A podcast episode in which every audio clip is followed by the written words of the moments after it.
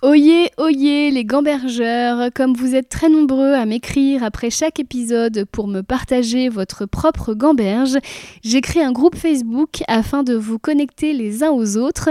Ce groupe s'appelle Gambergeland, c'est un groupe privé. Pour en être, il suffira de répondre à une petite question et de vous engager à n'y insulter personne. J'ai voulu créer une safe place pour nous, souvent très sensibles et qui nous posons beaucoup de questions. Au plaisir de vous y retrouver. Bonjour à tous et bienvenue dans Gamberge, le podcast où l'on aborde tous les aspects de la vie créative avec ceux qui en parlent le mieux. Cette semaine, j'interromps ma programmation initiale pour vous parler à chaud de ce que je suis en train de traverser avec plus d'une vingtaine de personnes, principalement des femmes, toutes impliquées à des degrés différents dans ce qu'on appellera avec simplicité l'affaire Yacine Bellatar. Et si j'enregistre aujourd'hui ce podcast, c'est pour modestement, à mon échelle, porter à la connaissance du public les coulisses d'une enquête et son perturbant dénouement.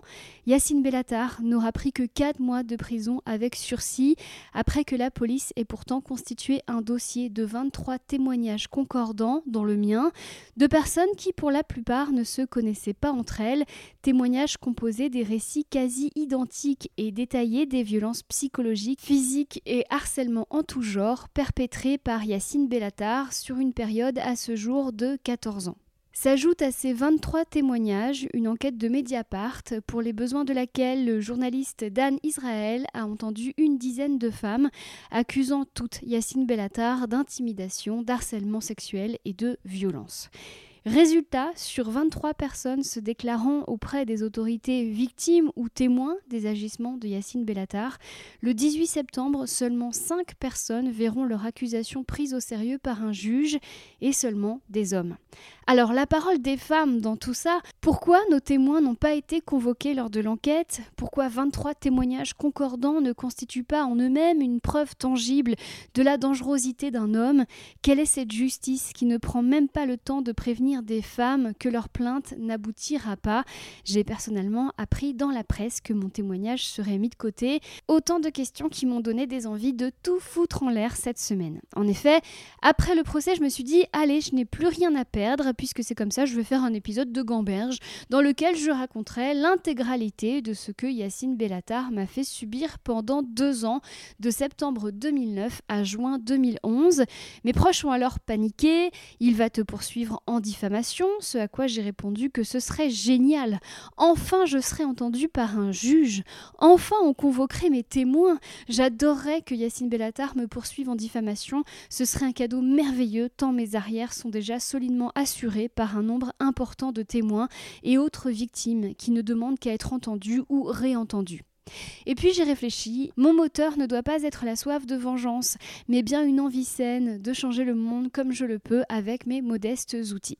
Je ne souhaite pas la destruction d'un homme qui de toute façon, même si la punition est légère, ne peut plus sévir, mais la modification d'un système qui laisse ici une quinzaine de femmes traumatisées sans réparation d'aucune sorte.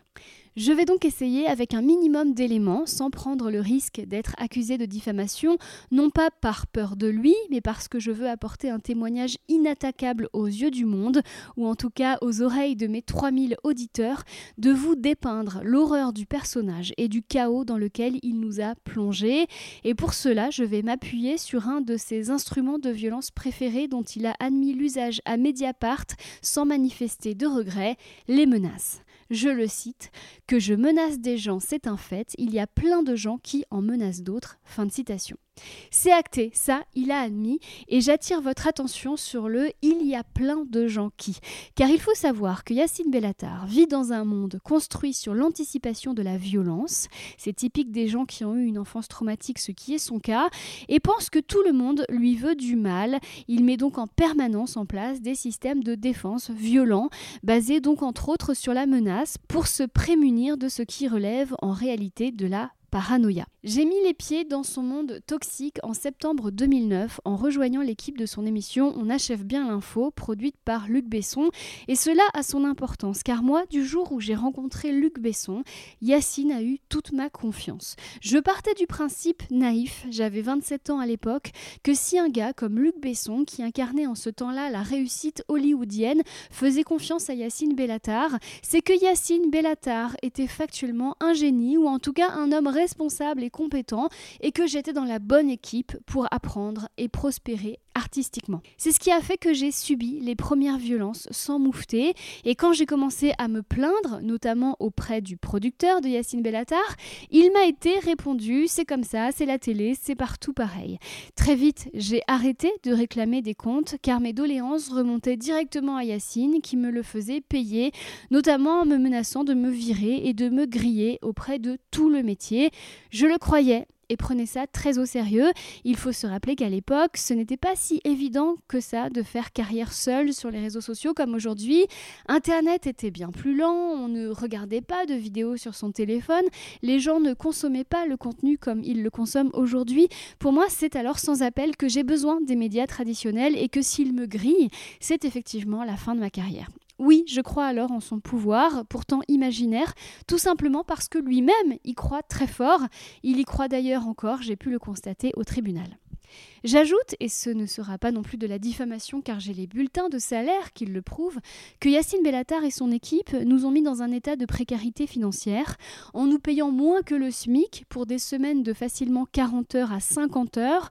On travaillait même parfois la nuit, le tout en nous interdisant de travailler pour d'autres car les autres c'était toujours l'ennemi. Il disait qu'on allait nous utiliser pour lui nuire. Sa phrase fétiche, mot pour mot, je n'oublierai jamais, c'était quand on veut faire du mal à Dieu, on s'en prend à ses saints. Fin de citation. Vous avez bien entendu, il se prenait littéralement pour Dieu. J'étais donc payée pour ma part environ 1000 euros net par mois pour coécrire une émission hebdomadaire de 52 minutes dans laquelle j'avais une chronique et apparaissait dans les sketchs. C'est 4 à 7 fois moins les tarifs du métier à l'époque et très étonnant pour une chaîne qui appartient au groupe France Télé. Oui, mais c'était mon premier contrat d'autrice, de comédienne et de chroniqueuse. Moi qui vivais de petits boulots depuis mon arrivée à Paris. L'année précédant ma collaboration avec Yacine Bellatar, j'avais même été stripteaseuse. Avoir un contrat en télé, un bureau, des collègues eux-mêmes auteurs, quelque chose d'un peu concret à raconter quand on me demandait ce que je faisais dans la vie, cela représentait beaucoup pour moi. Très vite, nous avons été épuisés, psychologiquement, émotionnellement, intellectuellement. Mais à l'époque, on ne parlait pas de burn-out et surtout, on ne se plaignait pas quand on avait la chance de travailler à la télé tant font des métiers pénibles, même dans le chaos, je me sentais chanceuse, en tout cas au début. Et si on restait, c'est aussi parce qu'il nous disait toujours que le jackpot et le confort allaient arriver très bientôt, qu'après le pain noir viendrait le pain blanc, il y avait toujours un film en préparation dans lequel on jouerait, on y croyait. Enfin, malgré ce climat toxique, on était un groupe d'auteurs, de comédiens et une programmatrice qui s'aimions bien. Nous subissions soudés la violence et étions là les uns pour les autres. Je me rappelle un jour avoir été convoquée seule par Yacine Bellatar dans son bureau. Je ne peux pas vous dire ce que j'y ai subi. J'étais seule avec lui, donc c'est ma parole contre la sienne. Si je veux tout révéler dans un podcast, déontologiquement, je dois le confronter, ce que je n'ai pas du tout envie de faire, vous le comprendrez. Toujours est-il que je suis sortie de l'entretien en état de choc. J'ai plusieurs témoins, dont un collaborateur qui par la suite a eu le courage de me protéger toute l'année, notamment en m'accompagnant ou en me rejoignant systématiquement toutes les fois où je risquais d'être seule avec Yacine Bellatar. Je ne le remercierai jamais assez, j'ai donné les coordonnées de ce témoin et protecteur à la police.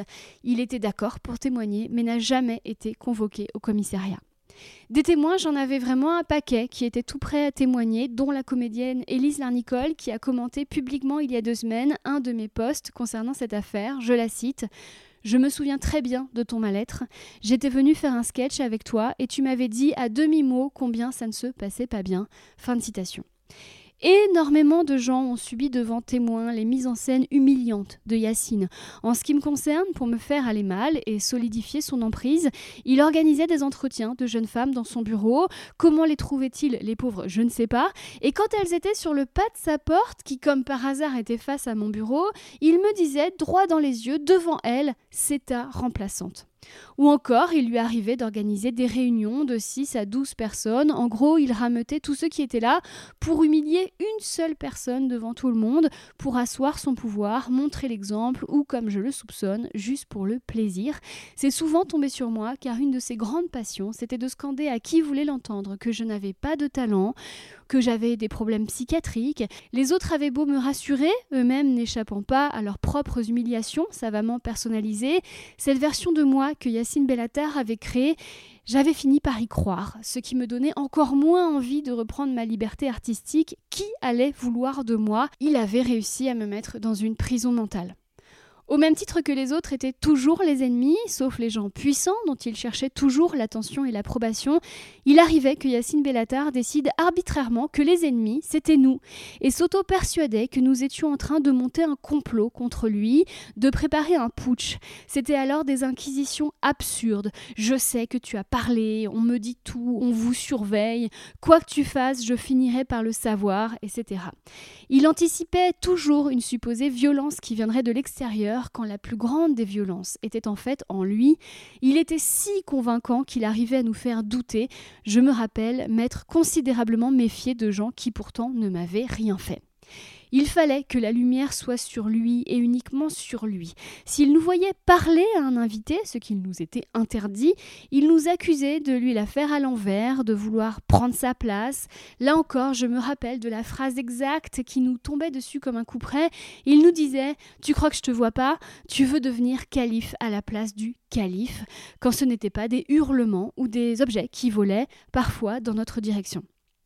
On est 8 ans avant MeToo et moi, en plus de ça, il faut savoir que j'ai grandi dans un milieu dysfonctionnel où j'ai subi de nombreuses violences. Mon demi-frère était très pour très un Yacine Bellatar, son casier judiciaire en témoigne. Mon père, quant à lui, était un homme manipulateur et colérique qui utilisait l'argent pour maintenir une emprise. Je fréquente encore ma famille à cette époque et fin 2010, je me mets même en couple avec un garçon qui a été condamné à des travaux d'intérêt général pour avoir frappé un homme au sol et qui sera même plus tard accusé de c'est ce dont à quoi je suis habituée depuis ma naissance. Et dans ma tête, l'amour et la violence vont de pair, c'est ce que j'ai toujours connu. Pour moi, à ce moment-là, ça ne fait aucun doute que la violence est le lot d'une femme, que c'est comme ça qu'il faut subir, et c'est ce qui fera de moi la victime idéale pour Yacine Bellatar. Jusqu'à la naissance de ma fille, j'ai toujours été déprimée, voire dépressive. Sa venue au monde m'a fait prendre conscience de ma force et de ma valeur. J'ai regardé ma vie avec un œil nouveau et à force de thérapie, de lecture et d'introspection, j'ai pu mettre des mots sur les sévices qui avaient ponctué ma vie. Ceux imposés par Yacine Bellatar sont des délits qui auraient dû être punis par la justice. France 4, ça a été un an d'enfer, il n'y a pas d'autre mot. C'est la pire année de ma vie. C'est aussi l'année du décès de mes deux grands-mères. J'ai pu aller à l'enterrement de la première. Yacine Bellatar m'a empêché à grands coups de menaces dont il avait le secret d'aller à celui de la seconde. Ce mot quand même de moi en disant que toutes les semaines j'avais quelqu'un qui mourait dans ma famille. Bref, il ne respectait rien et me terrorisait. Je pourrais vous en raconter tellement plus comme je l'ai fait à la police. Mais bon, vous comprenez, la magistrate a décidé que tout cela n'était pas du harcèlement donc avançons. L'année suivante, j'ai suivi Yacine Bellatar au Move parce que de faire de la radio, c'était mon rêve et que le contrat ne m'engageait à ne voir le personnage qu'une fois par semaine. Ce qui m'a permis progressivement de me libérer de son emprise et de fréquenter d'autres cercles bien plus sains. Ce fut une année beaucoup plus paisible, en tout cas pour moi, car bien sûr, j'ai été témoin d'une grande partie des violences qu'il a fait subir à Émilie Mazoyer, son nouveau souffre-douleur. M'a-t-on demandé de confirmer les accusations de cette dernière? Pas du tout. Son témoignage pourtant glaçant se trouve maintenant dans les limbes de l'administration judiciaire française. Je me rappellerai toujours de la dernière fois où j'ai vu Yacine Bellatar. On était donc sur la fin de la saison et comme toujours, il faisait croire aux uns et aux autres qu'il était sur des projets qui allaient rapporter plein d'argent à tout le monde, mais que si on voulait en être, on devait lui prouver une dévotion sans faille. Nous sommes dans un couloir de la maison de la radio. Yacine Bellatar me questionne sur mes projets pour la rentrée, d'un ton mi-menaçant, mi-laissant entendre qu'il a quelque chose de fantastique à me proposer, ce ton qui n'appartenait qu'à lui. Mais moi j'en ai marre, ça y est, et surtout je veux le faire chier. Alors j'invente plein de projets juste pour l'énerver. Je sais que je suis en train de signer la fin de notre relation toxique, peut-être même que je m'expose à des représailles. D'ailleurs je m'étonne moi-même de la prise de risque, j'avais pas prévu de faire ça, de mentir à ce point-là. J'ai compris bien plus tard que j'étais en train d'avoir un réflexe de survie. Il m'a dit Ok, Attends-moi là deux secondes, je reviens. Il est rentré dans un open space dont il a dû ressortir par une autre porte parce que j'ai attendu au moins 25 minutes. Il n'est évidemment jamais revenu. Ce fut ma dernière humiliation, mais une humiliation paradoxalement très libératrice. Quant aux représailles tant redoutées depuis deux ans, eh ben une fois je l'ai croisé dans la rue et en me voyant, il a craché par terre. Voilà, c'est tout. Super J'ai dû me porter chance avec ma mythomanie de survie car les années qui ont suivi m'ont vraiment gâtée professionnellement et j'ai pu constater que la télé, non ce n'était pas ce qu'on m'en avait dit, bien au contraire, j'ai toujours été respectée et traitée plus que correctement. J'ai connu encore évidemment quelques petites despotes des médias, autant de femmes que d'hommes d'ailleurs, mais vraiment à côté de Yacine, c'était du gâteau à la crème, sûrement parce que ces petits despotes des médias savent que ce qui était possible il y a 20 ans ne l'est plus aujourd'hui. C'est factuel que le métier est en train de changer et heureusement. J'ai tourné la page Bellatar comme on oublie un ex toxique. Cependant, très régulièrement arrivaient à mon oreille les récits préoccupants de ces méfaits. Ce n'est d'ailleurs pas un hasard si j'en avais vent. On venait m'en parler sciemment, toi qui le connais, toi qui as travaillé avec lui. C'était pour avoir des conseils ou alors juste se confier, avoir mon témoignage, comment je m'en étais sortie, comment je m'en étais relevée. Résultat, sans le vouloir, j'ai pu établir une chronologie précise de ces agissements et le dernier que j'ai d'une femme relate de faits qui ont eu lieu lors de l'été 2022. Contrairement à ce qu'il a dit au juge il y a peu, il ne change pas du tout. Un jour, j'entends que quelque chose est monté en épingle, que ça prend plus de proportions que d'habitude, ce qui m'est confirmé assez vite par un appel de l'ami et mentor Bruno Gassio, qui me dit que mon nom revient souvent dans une enquête en cours concernant Yacine Bellatar et que la police aimerait m'entendre. Police qui me contacte donc les jours suivants et moi je minimise parce que minimiser c'est ma méthode de survie depuis toujours. De plus, on est à l'époque où Yacine Bellatar s'affiche avec nos présidents, François Hollande, puis Emmanuel Macron. Pour moi, ça ne fait aucun doute qu'il a réussi à se rendre intouchable et que quoi qu'il ait encore fait, cela n'aboutira à rien. Je me rends au commissariat, dis d'abord que je n'ai rien de spécial à dire, me lance quand même et là, me revient. Je vais parler pendant deux heures de toutes les violences psychologiques et physiques que j'ai subies. En signant ma déposition, je prends la mesure de ce que je valide pour toujours aux yeux de la justice et à mes propres yeux, ce qui va m'engendrer un épisode dépressif très sévère.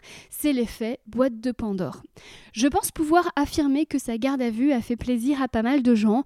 Oui, mais après, plus rien. J'ai même cru que ça avait été classé sans suite, ne m'étonnant pas d'un fait d'impunité de plus, habitué que je suis à voir des bourreaux vivre leur meilleure vie.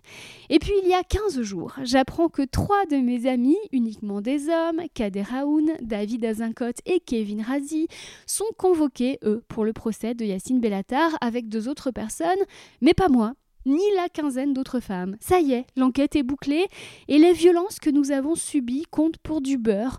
On nous dit pas de preuves, alors que pour certaines, si, il y en avait, sans compter les témoins. Cette injustice prend toute sa mesure au tribunal où nous nous sommes rendus en famille, si je peux dire. Nous étions un groupe soudé devant la salle d'audience. La police est venue chercher les personnes convoquées et nous sommes soudain restés entre femmes, simples spectatrices du procès d'un homme qui nous a pourtant toutes agressées. Parfois la vie vous donne l'impression qu'elle est un film mis en scène par un réalisateur qui pense que plus c'est gros, plus ça passe. Ce fut l'un de ces moments. Puis c'est à nous d'avoir le droit de rentrer dans le tribunal et enfin Yacine qui semble étonné de voir l'équipe que nous formons.